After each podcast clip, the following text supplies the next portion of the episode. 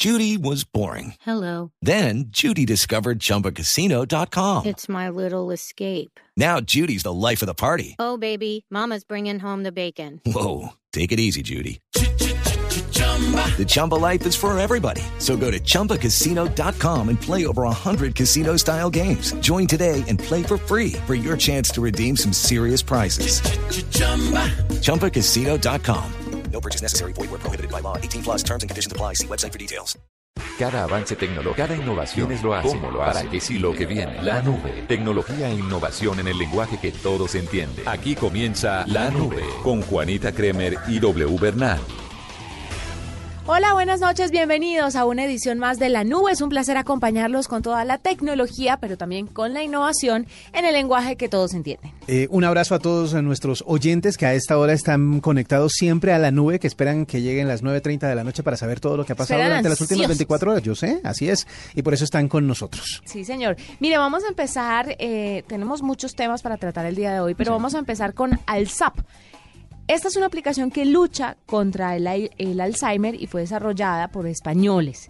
Tenemos a esta hora con nosotros a Rafael Espinosa, que es el fundador de la aplicación y nos va a contar cómo funciona y de pronto cuándo estará disponible para nuestro país, si es que ya no lo está. Rafael, bienvenido a la nube. Hola, ¿qué tal? Encantado. ¿Cómo funciona Alzap, primero que todo? Bueno, eh, ALSAP eh, es una aplicación, como bien comentabas. eh, lo que nosotros siempre decimos es que más que una aplicación para Alzheimer es un servicio completo. ¿no? Lo que ocurre es que, bueno, a través de las tecnologías de hoy en día, el, el vehículo de presentación es en formato de aplicación.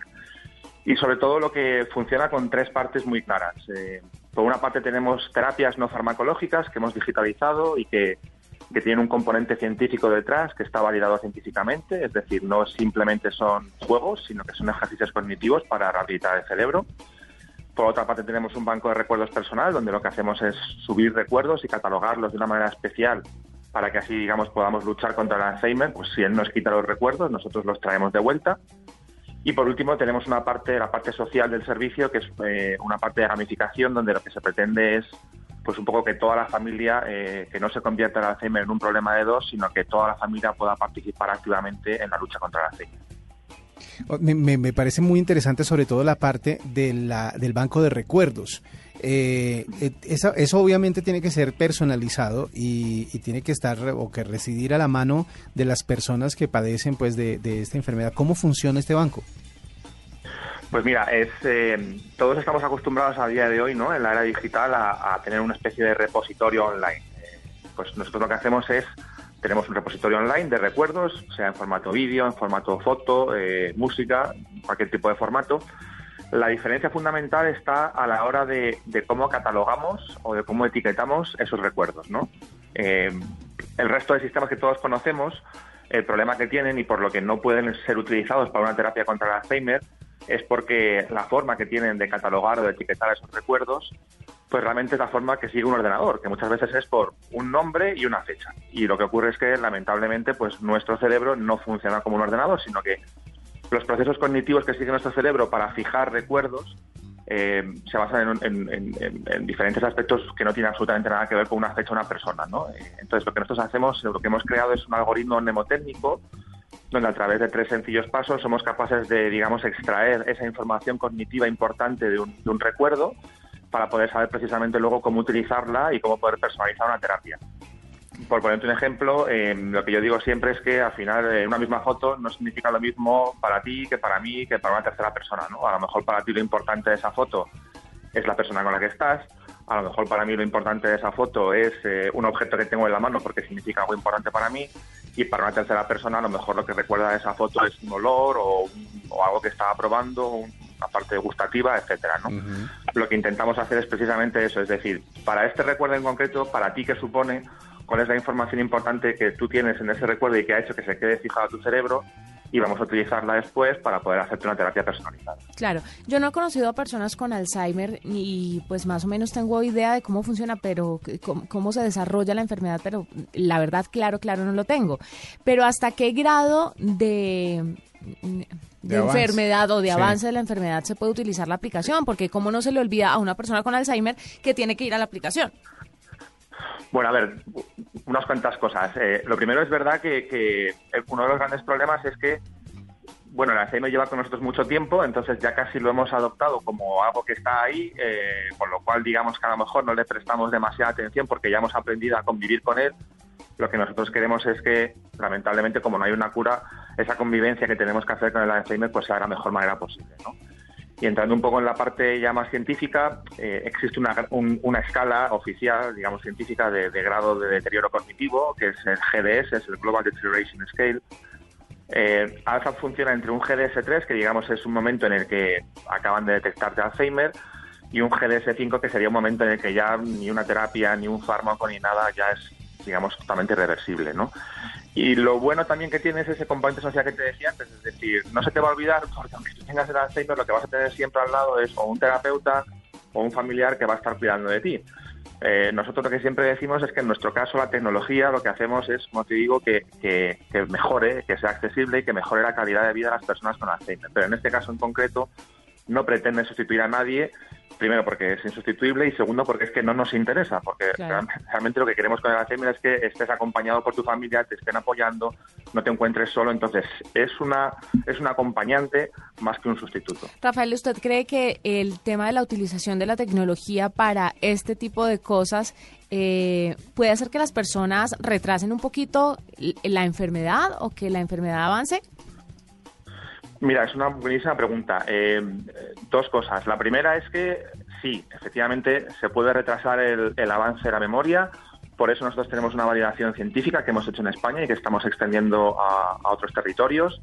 Y es uno de, pues digamos, de, las grandes bazas o de lo que siempre nosotros defendemos, ¿no? Que, como te decía al principio, que no es un juego, no es algo que tú te descargas para utilizar durante un par de tardes y luego te aburres. Es una terapia, es un servicio y por lo tanto no hacemos magia, necesitamos nueve meses para tener un impacto cognitivo en el cerebro de las personas, pero eh, funciona porque está demostrado, ¿no? Entonces eso es eh, eso es muy importante. Y luego por otro lado también eh, hay que destacar mucho. Estamos hablando de personas, tendemos a, bueno, no en, en, cierto aspecto a menospreciarlas o a decir, bueno, como son personas mayores, ¿no?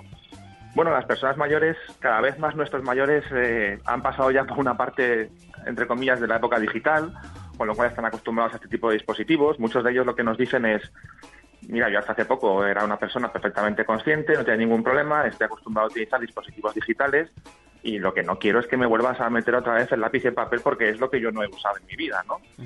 Entonces los resultados que estamos teniendo de, a, la, a la hora de aplicar esta terapia a, eh, través de, tecnología, pues la verdad es que están siendo muy, muy, muy interesantes, eh, tienen un nivel de atención muy importante, les hace volver a sentirse otra vez en control de la situación, que es lo primero que pierden, ¿no? Empiezan a ver cómo su vida, bueno, pues no, no la tienen en control, se desolvidan o no son autónomos y con ese tipo de dispositivos, pues durante ese rato no se vuelven a sentir en control, con lo cual es una parte muy importante y, no solamente ya es el hecho cognitivo en sí, sino es el hecho, pues lo que te digo, de, que durante 45 o 50 minutos al día mm, reciben o reviven una serie de emociones, se vuelven a ser ellos mismos, eh, se sienten seguros porque pueden controlar algo tecnológico, entonces ese también es un aspecto, más allá del propio aspecto cognitivo, es otro aspecto en lo que es eh, el día a día de un paciente con Alzheimer que también es importante. Bueno, usted conoce bien la enfermedad y de pronto nos puede ayudar a dar eh, claridades sobre ciertos temas. ¿Qué de cierto hay que si uno ejercita la memoria, y esto va a una pregunta que le puedo formular más adelante, pero ¿qué, qué de cierto hay que si uno ejercita la memoria puede prevenir un poco esa enfermedad? No hay estudios. Eh, yo conozco el Alzheimer hasta cierto punto. Aquí a lo mejor tendría que ser una pregunta más para todos los expertos y los neuropsicólogos que trabajan con nosotros. Yo el Alzheimer lo conozco sobre todo a través de la tecnología, que es más mi fuerte. Lamentablemente, pues en estos dos años, tres, sí que he visto muchos casos. Lo que sí que te puedo decir, y eso, eso sí que lo sé y lo puedo decir con, con, con conocimiento de causa, es que, bueno, al final hay... Eh, hay, que lanzar noticias, ¿no? Hay que hacer diversos estudios. Eh, lo que importante es que esos estudios y esas, esos, bueno, esas, esas entre comillas, eh, nociones que se tienen sobre Alzheimer realmente estén soportados por algún estudio clínico, ¿no? Eh, en concreto, hasta donde yo sé, pues realmente que se pueda prevenir o no, igual que por ejemplo que sea genético, etcétera, no es algo que a día de hoy esté demostrado. Lo que está demostrado es que sí que se puede retardar y sí que se pueden hacer determinados tipos de ejercicios para que esa curva ¿no? de deterioro no sea tan rápida, que al final es un poco también lo que nosotros queremos. El problema del Alzheimer es que te quita tiempo. Eh, lo que nosotros queremos es recuperar ese tiempo. Lo que pasa es que mi, mi pregunta iba, iba un poco más allá y es que muchas veces las personas eh, que, que te- en teoría tenían muy buena memoria porque recordaban muchas cosas, las nuevas generaciones han dejado de tener ese tipo de memorias porque todo lo depositan en lo digital. Entonces, ¿qué, qué tan, qué tan Lo que- malo también resulta sí. ser eso? Sí, sí, sí. Bueno, ese es el típico ejemplo ¿no? de que ya prácticamente no sabemos hacer ni, ni divisiones ni raíces cuadradas si no es con una calculadora, ¿no? Eso, eso pasa mucho y hablas con un ingeniero que Mm. casi ya ni se acuerda. Eh, sí, en eso sí que tiene parte de cierto. Eh, te cuento un poco también y lo relaciono con por qué nuestra terapia es, es interesante, ¿no? Nuestra terapia es interesante porque lo que hace es activar la multiplasticidad del cerebro. Te voy a poner un ejemplo que esto es muy sencillo y, y que, y que ilustra mucho tu ejemplo puede haber gente que esté haciendo, eh, vamos a poner un tipo de ejercicio, un sudoku, y dices, oye, soy muy bueno haciendo sudo- sudokus. Y luego me giro y si tengo Alzheimer, eh, veo a mi hijo delante y no sé quién es. Eso significa que eres muy bueno en una cosa, pero realmente no estás activando esa multiplasticidad del cerebro. Y, y- y la, la- la similitud la tienes con el cuerpo humano. Si tú vas a un gimnasio y haces muchas pesas, pues acabarás teniendo algún músculo de tu cuerpo muy desarrollado, pero eso no significa que tú estés en forma. A lo mejor luego vas a correr y no puedes ni respirar, ¿no? A pesar de que tengas unos brazos eh, como Superman. Sí. Bueno, pues en el tema del cerebro ocurre exactamente lo mismo, ¿no? Eh, de nada vale a lo mejor tener, eh, o ser un experto en un área en concreto, desarrollar mucho una capacidad cognitiva, si no tienes esa multiplasticidad del cerebro activada, que es lo que lo que hace realmente que, que, bueno que tengas una interconexión entre todas las partes de tu cerebro. Y eso precisamente es lo que nosotros hacemos en Alzheimer. Sí. Lo que hacemos es que en esas sesiones activamos seis áreas cognitivas diferentes a la vez, precisamente para que se produzcan esas conexiones, ¿no?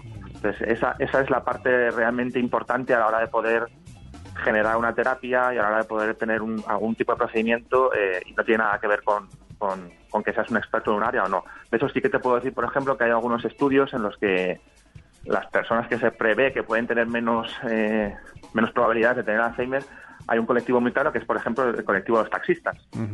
Y esto es porque al final, bueno, entre que tienen que aprenderse la memoria, tienen que coordinar sitios, tienen que coordinar por dónde van más rápido, etcétera, etcétera, tienen una capacidad, como te digo, de activar múltiples partes del cerebro en su trabajo, en su, en su día a día, que hace, bueno, pues que, que sí que esa parte en concreto les valga para que cuando sean mayores tengan menos probabilidad. Eh, Rafael, ¿está disponible para Colombia o para qué partes del mundo por ahora? Mira, ahora mismo estamos en, una, en, en fase de pruebas, Sí. estamos con más de 70 eh, pacientes. La versión de pruebas eh, gratuita sí que está disponible, está disponible para, de hecho está disponible en todo el mundo, en Colombia, en la Apple Store de momento, eh, además está en, en perfecto castellano.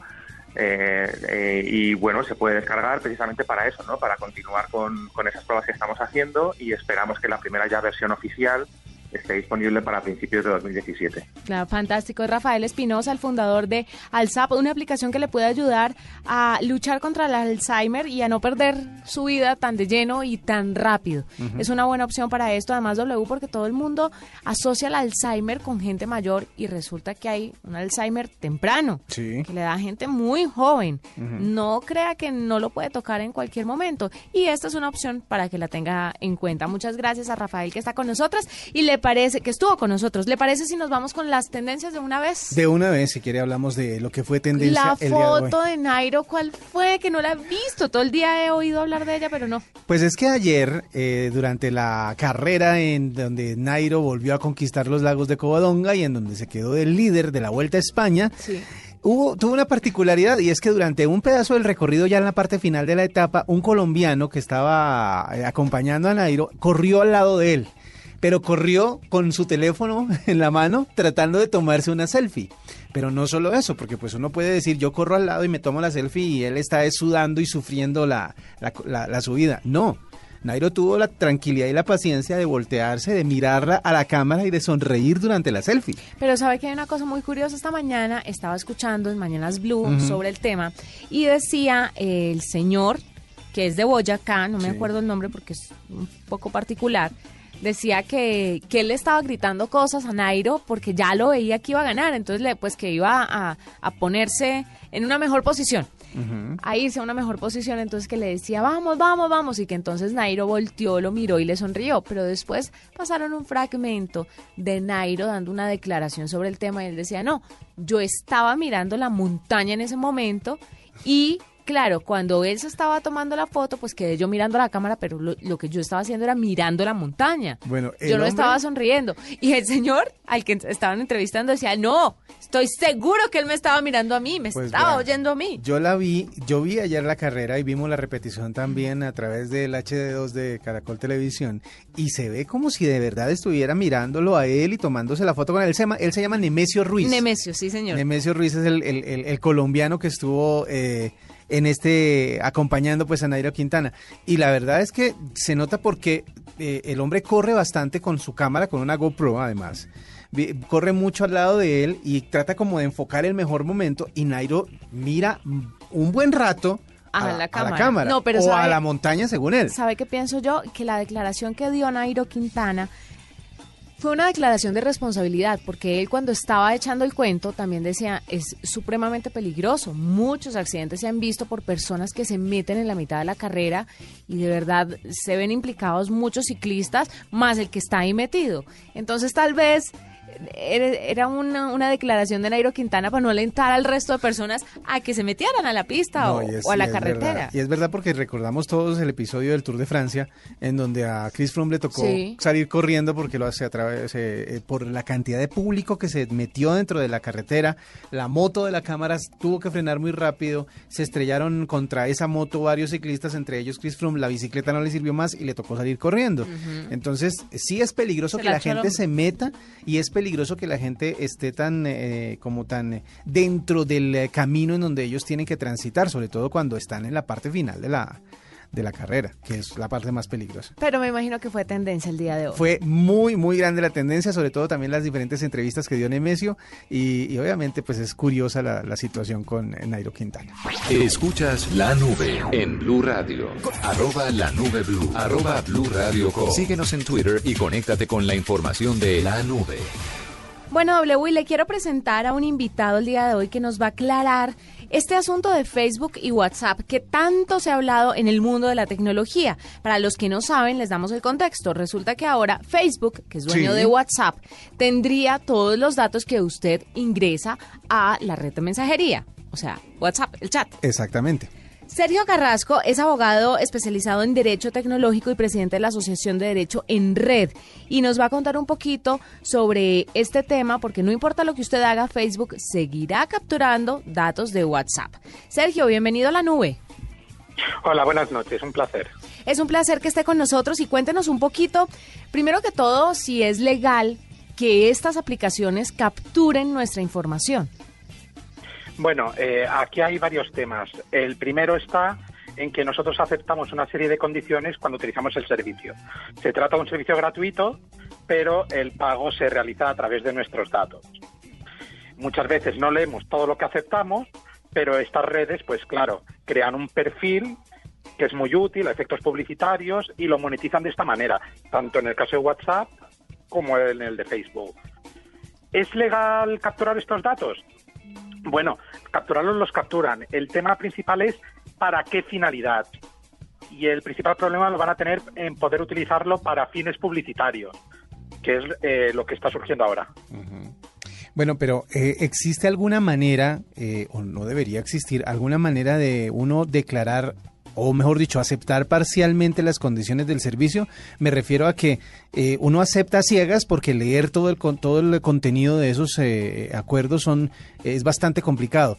Pero muchas veces uno dice, a mí me gustaría aceptar hasta cierto punto para poder disfrutar del servicio, pero que no tengan mis datos.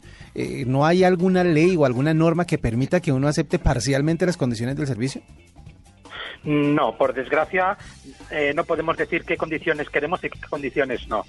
Salvo que vayan contra la ley eh, se declaren cláusulas abusivas, nosotros tenemos que aceptarlas. ¿De acuerdo? Eh, sí que es cierto que ahora, con la última versión de WhatsApp, hay una casilla en la cual podemos decir si queremos que nuestros datos se utilicen para publicidad, pero el resto de captación de datos, es decir, para el propio funcionamiento del sistema y demás, tenemos que aceptarlo sí o sí. Pues Y- Lo único que podemos hacer Sí. es directamente desinstalar WhatsApp y cancelar nuestra cuenta. Sergio, usted es abogado y usted como abogado pues debe conocer las leyes. ¿No hay algún tipo de demanda o algún tipo de, no sé, se dice querella tal vez que uno pueda eh, ponerle a la gente de estas redes sociales para que lo dejen disfrutar del servicio sin tener que estar comprometido a entregar sus datos? Porque finalmente pues sería chévere que uno pudiera disfrutar de esto sin dar nada a cambio, porque por algo dicen que es gratis. De una u otra forma ellos se lucran con estos datos que capturan de nosotros. Claro, es que lo has dicho muy bien. Ellos se lucran a través de estos datos. Ellos lo que buscan es blindarse legalmente para poderlos utilizar. Eh, jurídicamente lo que podemos hacer es defender que no se utilice para efecto publicitario, eh, es decir, el consentimiento que nosotros damos a estos efectos que se limite, pero eh, la creación de red de contactos, nuestra agenda, porque eso es lo más grave, que no Sí. solo los usuarios de la propia red, sino que los que nosotros tenemos en nuestra agenda se lo transmitimos a Facebook. Y de esta manera, pues claro, crea una red de contactos, unos perfiles enormes. Claro. Nosotros nos podemos oponer, pero si nos oponemos, también estamos renunciando a que nos presten este servicio. Claro.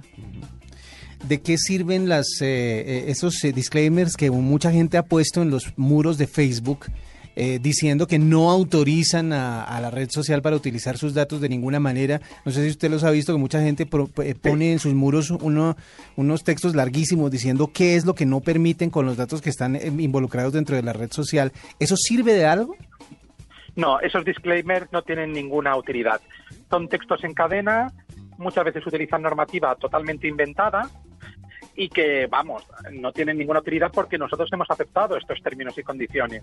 Ya digo que la única limitación es desmarcar la castilla del uso para publicidad de esta última versión que nos protege de esa parte, pero que nosotros pongamos en Facebook que no, no se puedan utilizar nuestras imágenes no tiene ninguna relevancia y por desgracia es una cadena que se propaga muy muy rápido. Bueno, ¿cómo vamos a manejar esto que se viene de ahora en adelante con nuestros datos y con las redes sociales? ¿De cuál es la mejor manera para salvaguardar nuestra información, digámoslo así, jurídicamente también? Bueno, eh, tenemos que tener en cuenta que hay partes que- a las que no va a tener acceso, es decir, los mensajes en sí quedan, quedan totalmente protegidos, ¿vale? Porque es un tema de comunicaciones. Ahora bien, eh, los gustos, los sitios a los que nosotros vamos, etcétera, van a estar capturados. Dado que nosotros tenemos instaladas estas aplicaciones en el terminal móvil, activamos geolocalización, eh, sabemos exactamente dónde está, poca cosa se puede hacer. Lo que hay que ser es un poco consciente de que todo lo que instalamos está transmitiendo datos de forma continua a una base de datos y de que estas empresas no lo hacen por ser buenas, Mm, sino porque buscan este lucro. Entonces lo que tenemos que hacer es, es ser conscientes, no instalar depende de qué cosas y sobre todo, por ejemplo, si estamos hablando de dispositivos de trabajo, pues no instalar aplicaciones que deberían quedarse en la esfera estrictamente personal. Sí, es cierto. Bueno, eh, eh, teniendo en cuenta que eh, si vamos a ser eh, claros eh, y diciendo que, el, eh, que los datos y los perfiles que ellos crean a partir de la información que uno suministra a estas redes es lo que ellos monetizan o lo que utilizan para lucrarse, podríamos llegar al punto de decir que nosotros merecemos parte de esa de, del lucro que ellos eh, reciben a través de nuestros datos. En algún Bueno, punto, no sé, en un futuro. Es que el lucro es el servicio. Claro, pero Exactamente. Ellos lo que hacen es ofrecer un servicio que supone un coste. Nosotros subimos imágenes ilimitadas de nuestros viajes y no pagamos nada por ello, por ejemplo, en el caso de Facebook. Claro. Lo que estamos dando nosotros son estos datos. Si tuviéramos que pagar por este servicio, pues a lo mejor tendría un coste más grande que el lucro que pudiéramos llegar a recibir. Claro, es, es, es sencillo de entender. Sergio Carrasco es abogado especializado en Derecho Tecnológico y presidente de la Asociación Derecho en Red. Muchas gracias por estar con nosotros, W, pero es que además, póngale cuidado, si a usted tiene o le presentan una red social así, la locura, y usted quiere acceder a ella y le dan dos opciones. Uno, usted nos puede pagar una suscripción Sí. en plata sí, claro. por acceder a esta red social o dos, usted lo que puede hacer es darnos su información, de esa manera nos paga y puede acceder a la red. ¿Cuál de las dos opciones usted elegiría? Pues es que lo que acaba de decir al final nuestro invitado tiene mucho de, de cierto y, al- y es algo que a la gente no cae en cuenta. Y es que tanto le costaría a uno pagando tener la misma la misma Claro. capacidad por decir algo de, de almacenamiento. Claro, claro, de- no. Entiendo, pero al Sí. margen de eso, entre plata y sus datos, ¿usted queda? Yo prefiero plata. ¿Usted prefiere Sí, pagar porque, plata? Porque es que a la larga... ¿Usted tendría plata para pagar una cuenta de No, Instagram, obviamente no. Twitter, Sí, Snapchat? Es que hay servicios, hay servicios, eh, eh, por ejemplo, el servicio de comunicación como tal debería costar lo que cuesta, por ejemplo, actualmente usted paga una cuenta telefónica y usted es dueña de su información que intercambia a través del teléfono, ¿no es verdad? Entonces, esa informa o ese servicio usted lo está pagando con la tranquilidad de que no se le están metiendo más allá de las cosas. Sí, o sea, usted contrata un, un plan de, por decir algo, de lo- cuando existía la telefonía fija de troncales, como nos explicaban ayer. Eh, Usted levantaba el teléfono, llamaba y su conversación estaba protegida y los datos que intercambiaba en esa conversación estaban totalmente protegidos. Claro, porque no existía la tecnología para, Exactamente. esto. Pero, a Pero lo- usted estaba pagando, ¿no es verdad? Sí. Y el pagar le daba a usted el derecho de tener la tranquilidad de saber que estaba protegida por la ley. En este caso, obviamente no se tendría todo el servicio, o sea, no podría hacer todo lo que puede hacer con una red social, pero estaría protegida. Pero mire, usted aquí no está. Hay que aclarar varios puntos. Uno, no estamos en la ilegalidad. No, es legal lo que no, ellos no, están haciendo, como nos decía el abogado. Uno acepta unos términos y condiciones. Número dos, yo creo que entre pagar plata y pagar con datos, la gran mayoría de la gente preferiría entregar sus datos porque no le cuesta nada. Pero no saben lo importante que son los datos. Lo que pasa es que no somos conscientes de ello. Lo que tienen que hacer las redes sociales ahora para dejar es que nos están vendiendo como una especie de publicidad engañosa. Sí, claro. Le están diciendo ustedes, las redes sociales son gratis, pero realmente no son gratis. Ellos le prestan un servicio y usted en contraprestación le da su información personal. Y es fácil de- Y ellos venden eso Claro. para que las empresas que venden productos tengan acceso a sus preferencias, a su ubicación, Es fácil a sus contactos. Claro, es fácil de Es verlo una además. transacción sencilla. Es fácil de verlo además porque ustedes cuando navegan en internet y buscan algo específico, ustedes van a notar, y yo sé que lo han notado, empiezan a recibir publicidad constantemente de cosas afines o parecidas. Uno se siente en The Truman Show. Sí, ¿Se uno acuerda? siente que lo están observando Uno y que dicen, ah, a observando". usted le vamos a mandar este aviso y obviamente eh, cada, cada publicidad que usted ve en estas redes, en Instagram, en Facebook, eh, obviamente está eh, cobrada por parte de los dueños de la red social. Así que pues Entonces, el tema aquí es que... es una línea muy delgadita y muy rara. Mire, ¿sabe qué es lo que pasa? Yo creo que todo el mundo lo, lo tiene claro, o si no lo tiene claro, es muy sencillo de entender. Pero lo que le hace falta a la gente entender o, y asimilar e interiorizar es que usted está dando algo a cambio de, De otra eso. cosa. O sea, no es gratis. Nada en la vida es gratis. Entonces, si a la gente le dicen, listo, le vamos a dar esta red social que le ofrece esto, esto, esto, y usted me da sus datos, seguramente la gente va a decir, hágale, tome mis datos, a mí igual que me importa. Exactamente. Lo que pasa es que no lo están diciendo tan directamente o la gente no, No, lee términos y condiciones. Yo sé que es Ahí muy debe estar difícil, escrito. es muy largo de leer todos esos términos y uno cuando se está suscribiendo por lo general tiene la, la, la agilidad para aceptar todo, aceptar, aceptar, aceptar, aceptar. Y hay muchas cosas que ustedes no se han dado cuenta. La mayoría de las aplicaciones, por ejemplo, en sus dispositivos móviles, acceden y piden permiso para acceder a sus contactos y a sus fotos. Incluso algunos eh, dicen que pueden acceder a su cámara y a su micrófono. Sí, sí, sí. O sea, y uno acepta simplemente. Sí. Si no acepta, lo No, que decía mire. el abogado, desinstale la, la- la Y aplicación. por ejemplo, usted y yo que estamos metidos en esto y somos un poco más conscientes de lo que piden las aplicaciones, hay muchas aplicaciones que a mí me han pedido acceder al micrófono y a las imágenes. Pero yo realmente necesito la aplicación. No quisiera darles mi micrófono y mis imágenes. ¿Qué hago? Exactamente. O es utilizarla o darles eso. Entonces digo, me entrego. Tómenlo todo. Ahí está un poquito el debate que surge sobre Facebook que seguirá capturando datos de WhatsApp. Nada nuevo. Todo ya estaba listo. Solo ¿Qué un pasa? poquito más claro. Doble, nos vamos. Terminamos por el día de hoy la nube. Nos encontramos mañana después de las nueve y media de la noche. Como siempre, como siempre, para acompañarlos con todos los temas de tecnología e innovación en el lenguaje que todos entienden. Chao. Hasta aquí la nube. Los avances en tecnología e innovación de las próximas horas estarán en nuestra próxima emisión. La nube. Tecnología e innovación en el lenguaje que todos entienden. La nube por Blue Radio y bluradio.com. La nueva alternativa.